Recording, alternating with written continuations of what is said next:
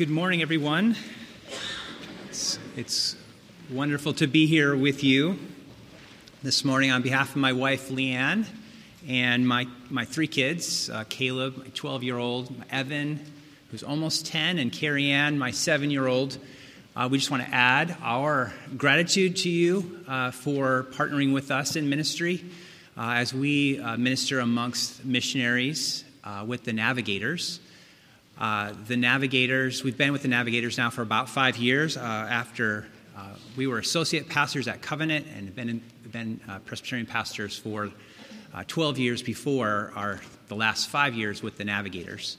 but the Navigators are around the world in more than 100 countries across the United States at a couple hundred universities in the inner cities uh, and uh, many other uh, forms of ministry. There's about 5,000 navigators worldwide, and our part is our team. We, our calling is to come alongside, uh, that they could be healthy and could be growing in their life with Christ, even as they are pouring out uh, to, to the, the people who don't know Jesus around the world. So, uh, thank you for that, for your participation, and it's just great to be able to be here and just to hear uh, of the impact that you all are having here locally uh, in places like the DR and then through the navigators here in the country and around the world. Uh, I, I'm going to preach this today from uh, Mark chapter 1. So uh, let's look at that. Uh, let's go to the Lord in prayer as we, we go to God's word this morning.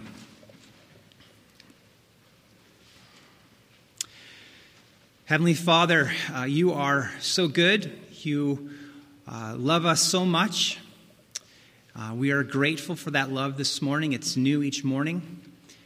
And uh, you, your word uh, has the power to create uh, the galaxy, to create the stars in the sky, to create the earth and the, the fish of the sea.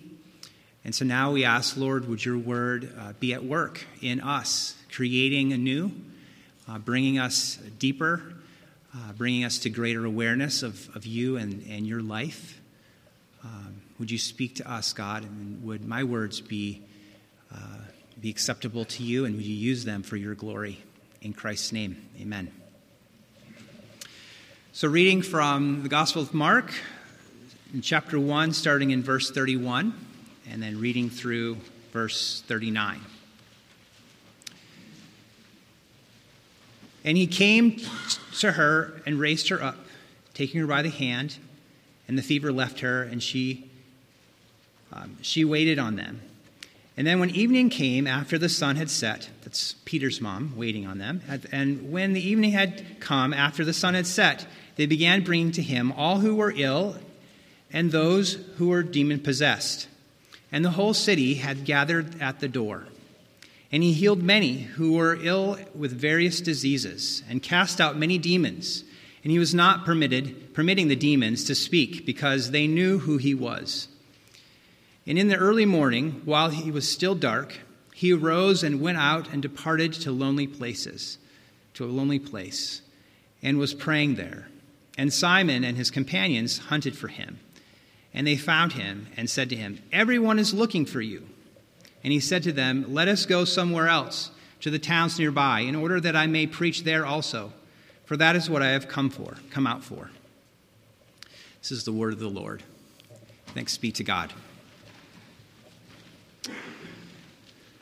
Your life can be stressful. In the swirls of, of the storms in our, our life, or even in the grind of the, of the mundane, it can become hard uh, to, to see clearly. Something maybe like this jar of water with sand. We get turned upside down.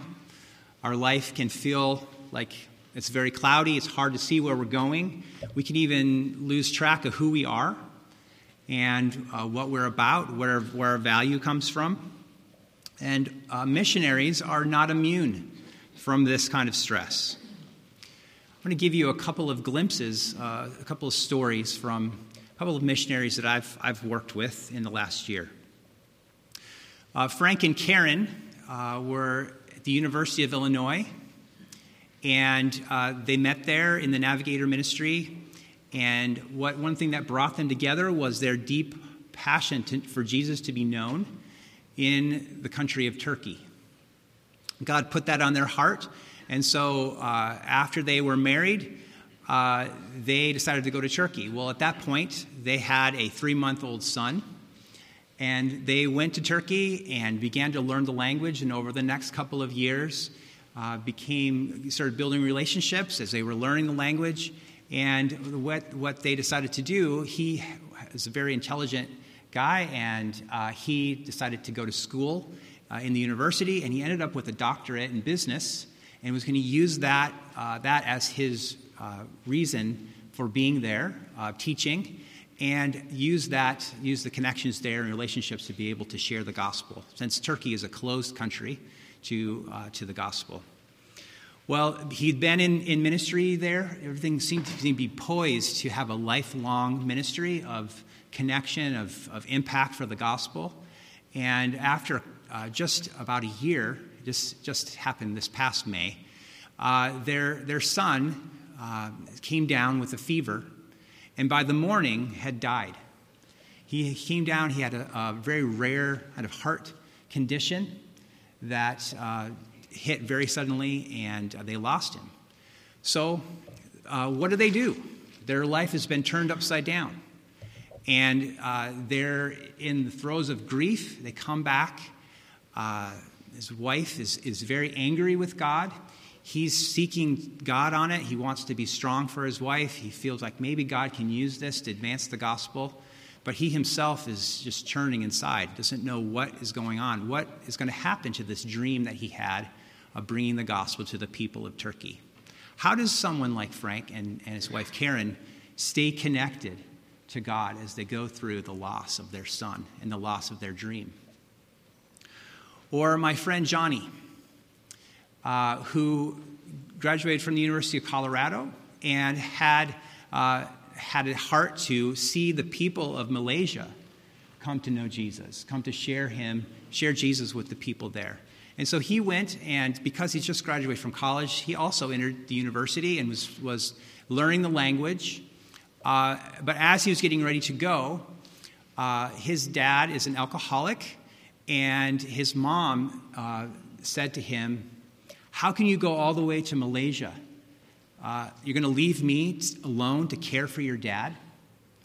And so there's this sense of feeling guilt about that and this tension between his call to honor his mother and his father, but also to honor his call um, to go onto the mission field. How does, he, how does he navigate that? How does he work through that struggle? He's in the midst of this stress um, in the family dynamics of that, uh, and but also his call. Um, how does he stay connected? Uh, so many stories I could share, and hopefully we'll have opportunity to connect um, as we are together today. Uh, I can share more with you.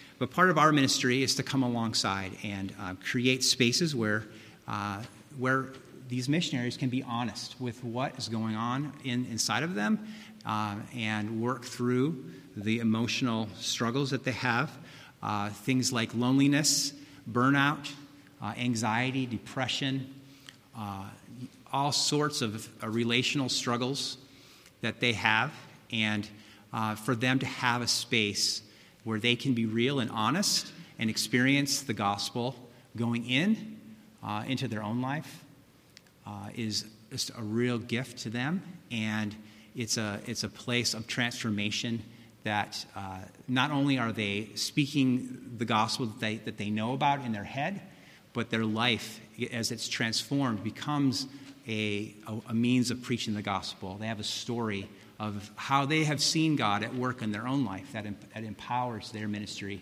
um, to the people around the world. Um, so, as we, as we look at this passage, uh, you know, there's a, there's a huge mission field there's so many people who don't know Jesus.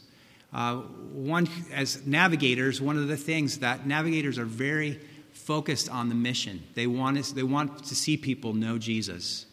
And sometimes uh, we, can, we, can, we can ask ourselves uh, is it, are we wasting our time by caring for our soul? Uh, how can we take time for, to care for ourselves and think about that when there are people out there who don't know Jesus?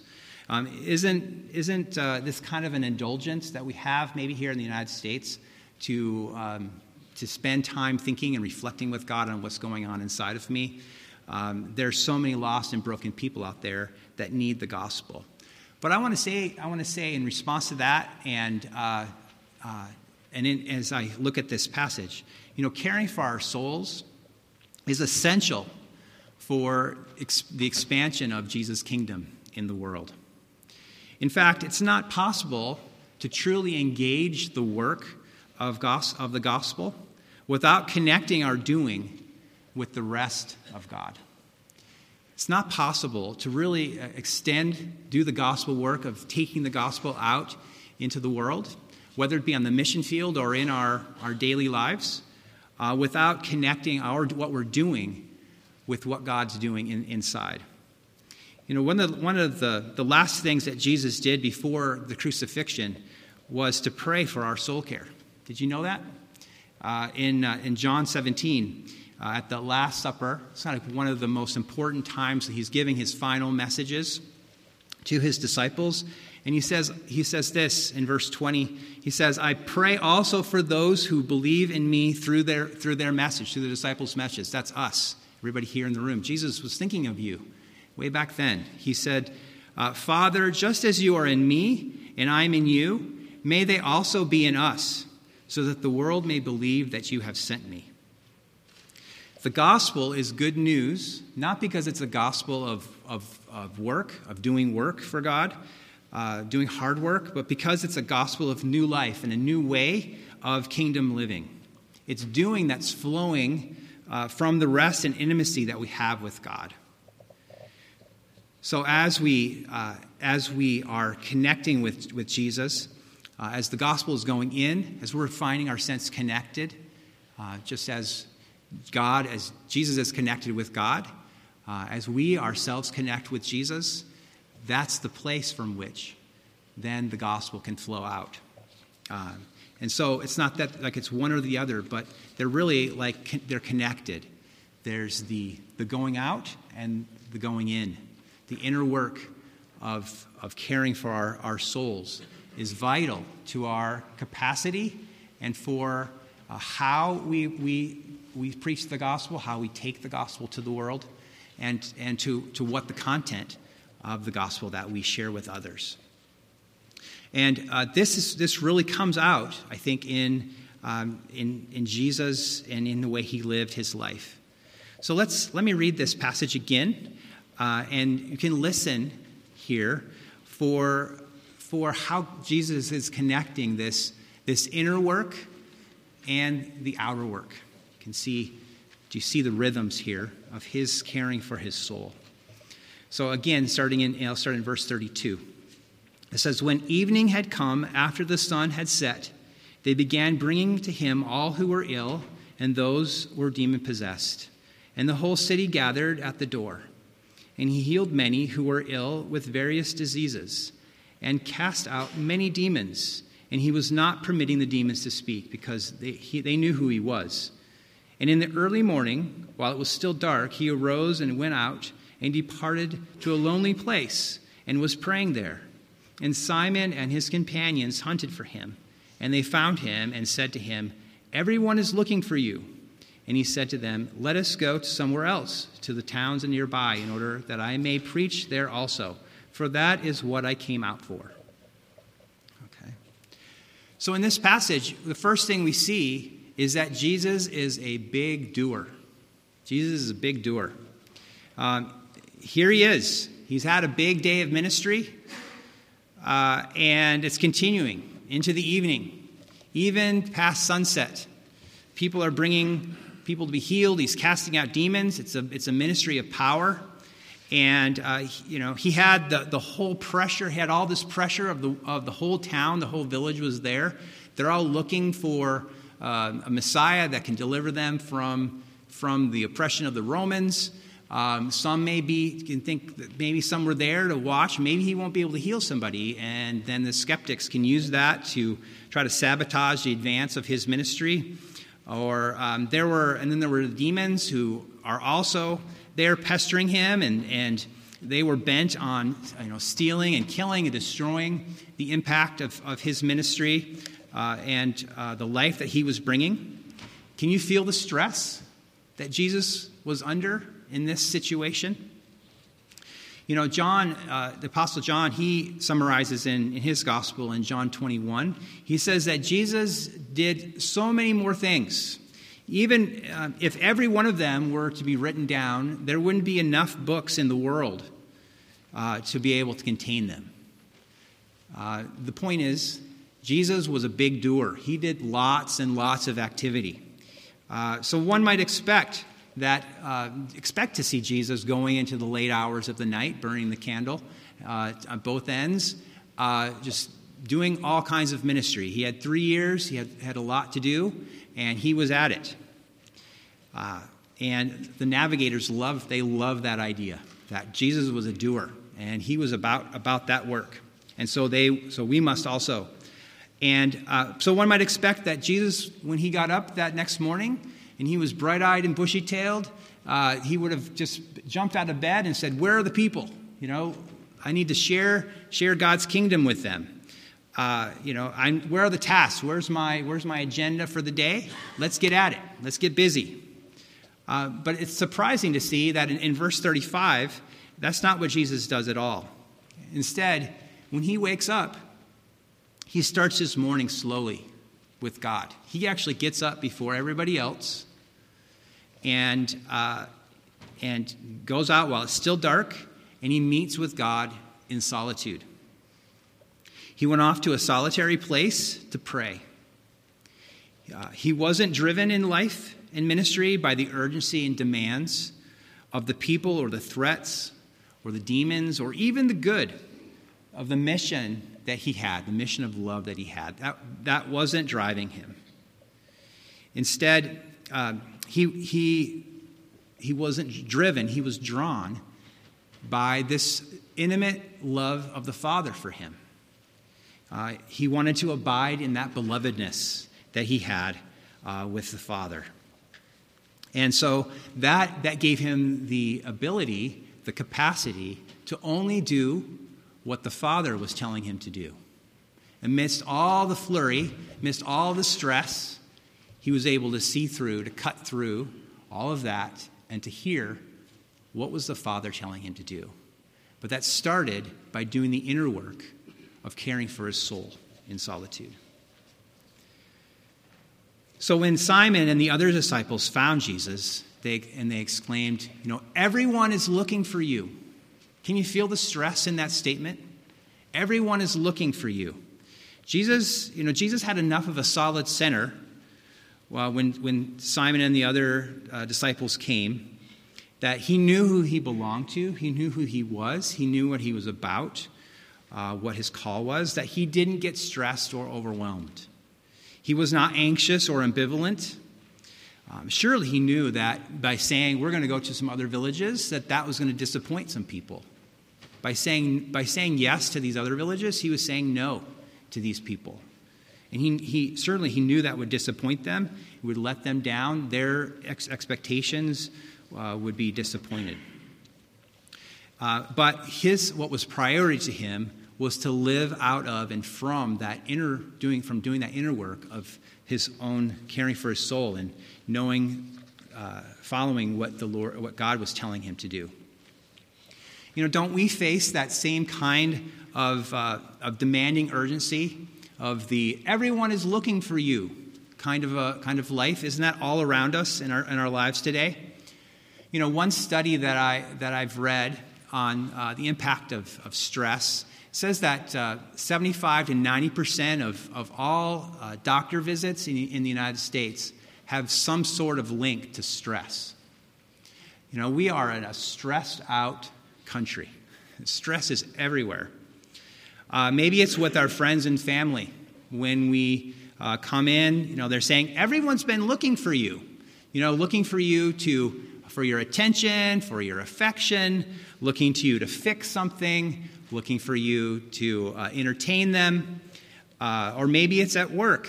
You know, everyone's been looking to you for you to be productive, to come up with the next great idea that's going to take the, the um, what we're doing to the next level.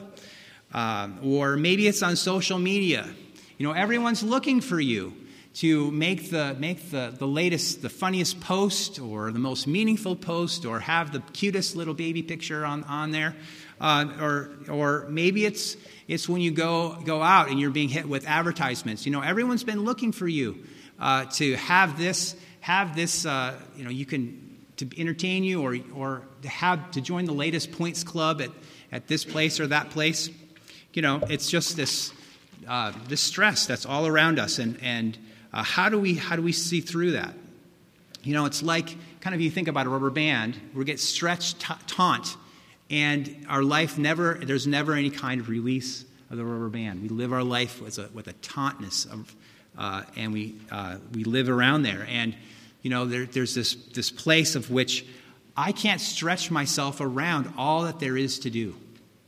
Life has a way of bringing you to that, to the end of yourself, where you realize that my, I can stretch, but I can only stretch so far. I can't stretch my life all the way around all the demands of life.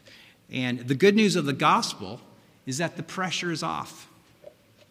That's not what we were created for.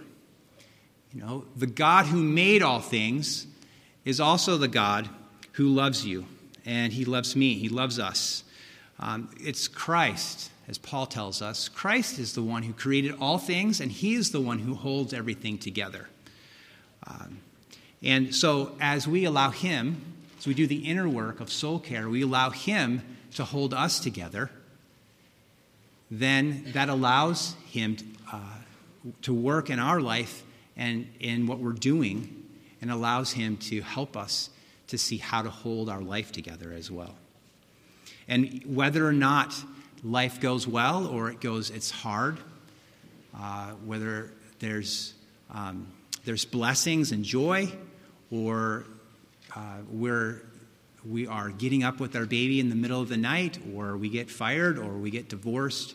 The fact that Jesus is holding us together on the inside, we can enter into that in what we're doing in our day, even if it's hard, if there's, there's difficult things. And we, we uh, have that sense of, I'm okay. Even though my, everything's crazy, everything is stressed, I can still be okay because uh, Jesus is holding me together. You know, there are, there are so much that God gives us to do. He gives us dominion, you know, in Genesis over the earth and sky, over the earth, over the, the seas. We're given the Great Commission.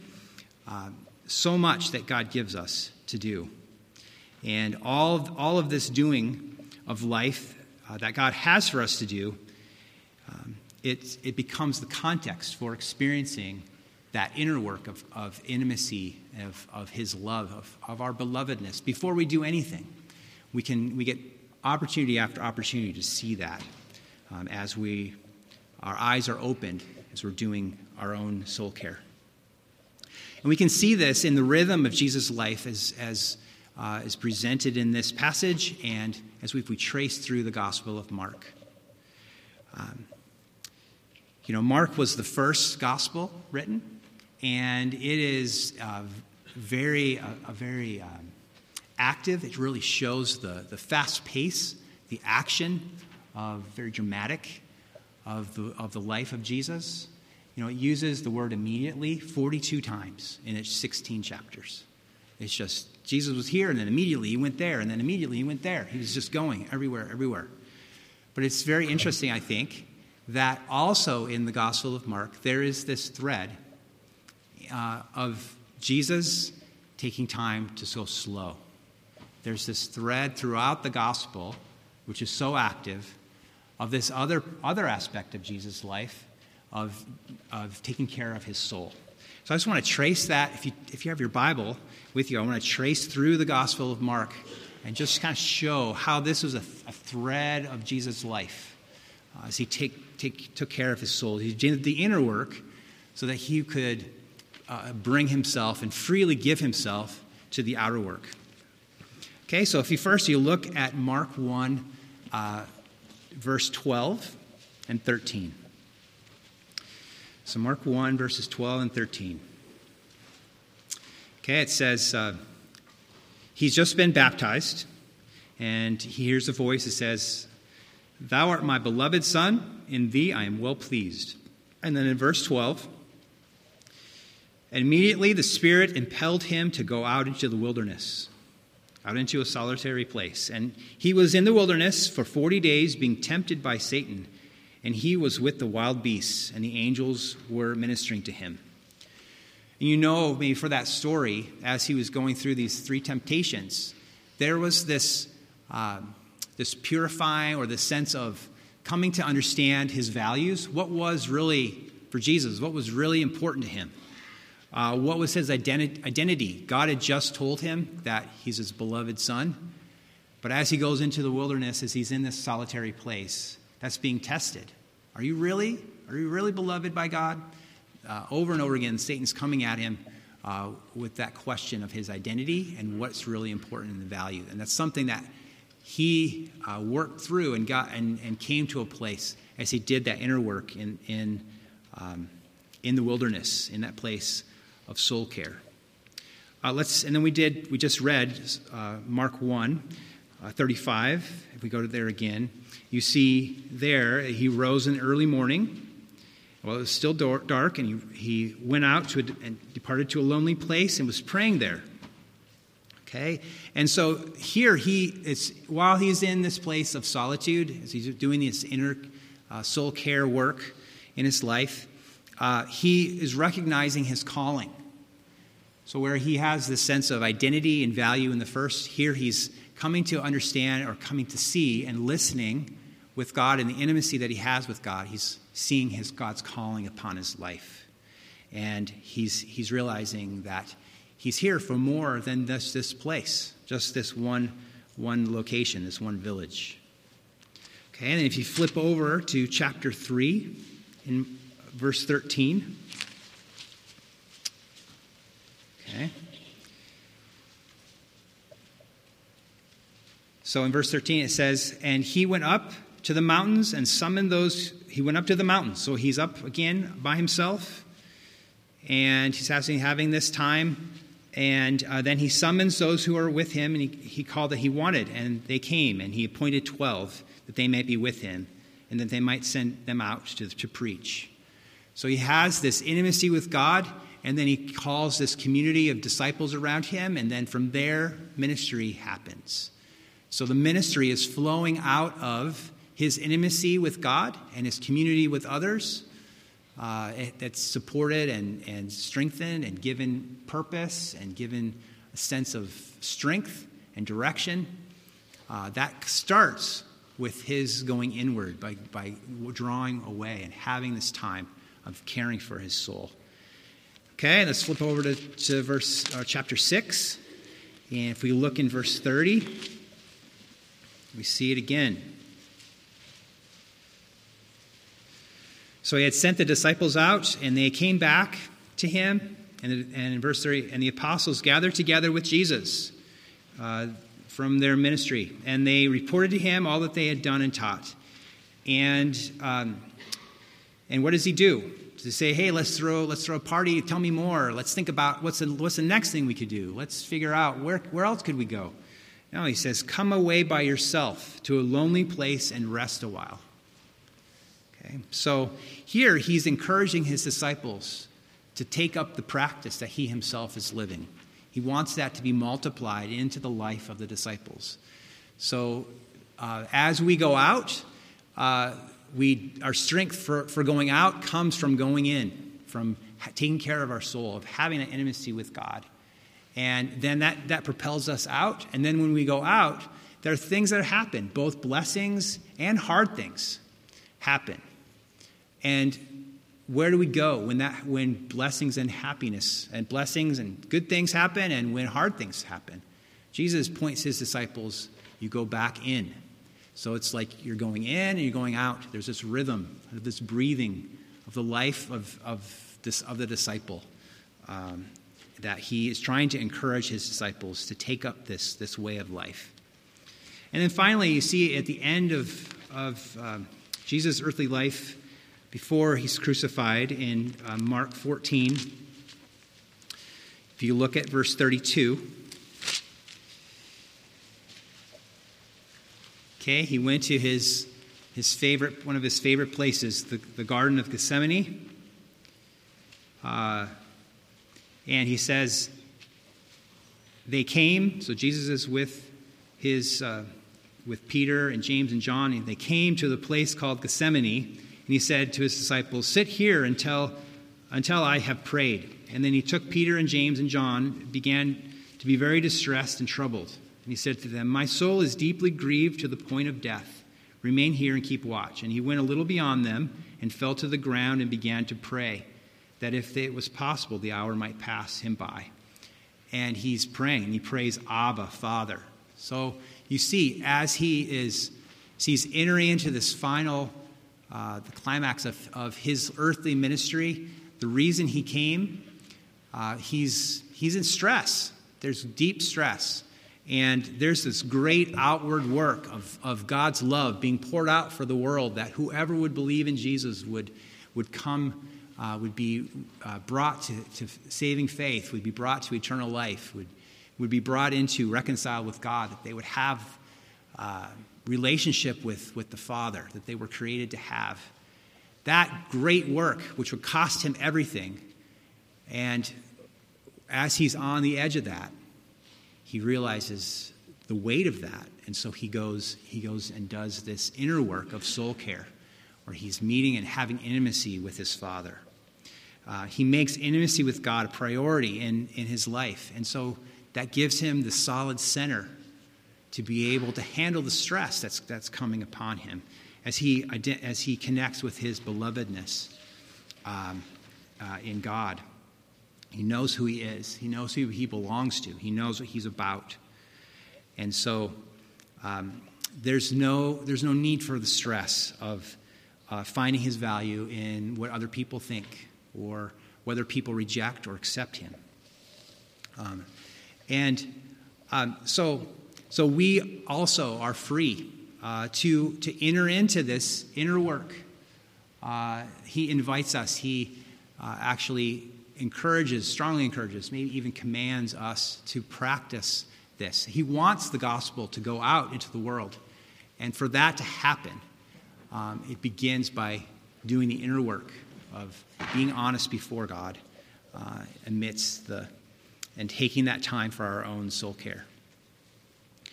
Um,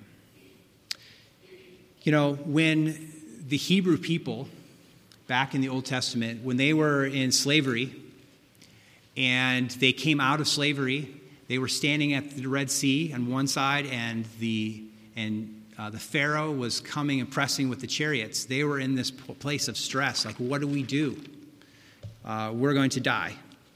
And uh, I think Jesus understood, he remembered the message that, that uh, God spoke to Moses, who spoke to the people. He said, The Lord will fight for you. All you have to do is, is stand still, is be still. The Lord will fight for you. All you need to do is be still. So it's in stillness that all the, all the sediment, all the struggle, all, of, all the craziness, the chaos, it settles, and we're able to see clearly who we are, who we belong to, um, that we are the beloved uh, children of God, and that He uh, creates a space for God uh, to move and, and work through us. And um, so, as we, as I close this morning, I just want to ask you that question. You know, where, where is your stress? What's got you shaken up? You know, um, what situations, uh, maybe with a spouse or with a child, have you stirred up? Have you stressed? You know, is there a work project that's weighing on you? You know, what's the longing uh, in your heart that has you downcast uh, in your life? Um, you know, has stress left you feeling empty or lonely or tired, exhausted? Well, whatever it is, I want to encourage you to follow Jesus' rhythm, uh, to press in to those places of, of quiet, of stillness with the Lord. Uh, it might maybe you're not a morning person. It seems like Jesus was a morning person, but maybe there's another time in your day. Maybe it's the night at evening. But to take that time uh, where you can be still and you can know that God is God and that He will be exalted in the earth. Um, and uh, as you you see that as you as you rest and you allow yourself to settle, to to uh, look for how He may He may be uh, bringing His glory in and in you and, and through your life. Um, so, let's pray. God, we give you thanks that um, you not only have something for us to do, but uh, you are also uh, doing something in us. And you want to meet us, that you love us. Uh, and uh, we, I ask, God, that you would um, just calm our hearts, help us to be still. Um, and I uh, just want to just take just even 20 seconds here and just be just have a moment of, of stillness. Lord, maybe there's something that um, you want us to remember, you want to speak to us. I just want to give you a moment here in stillness um, to hear from you.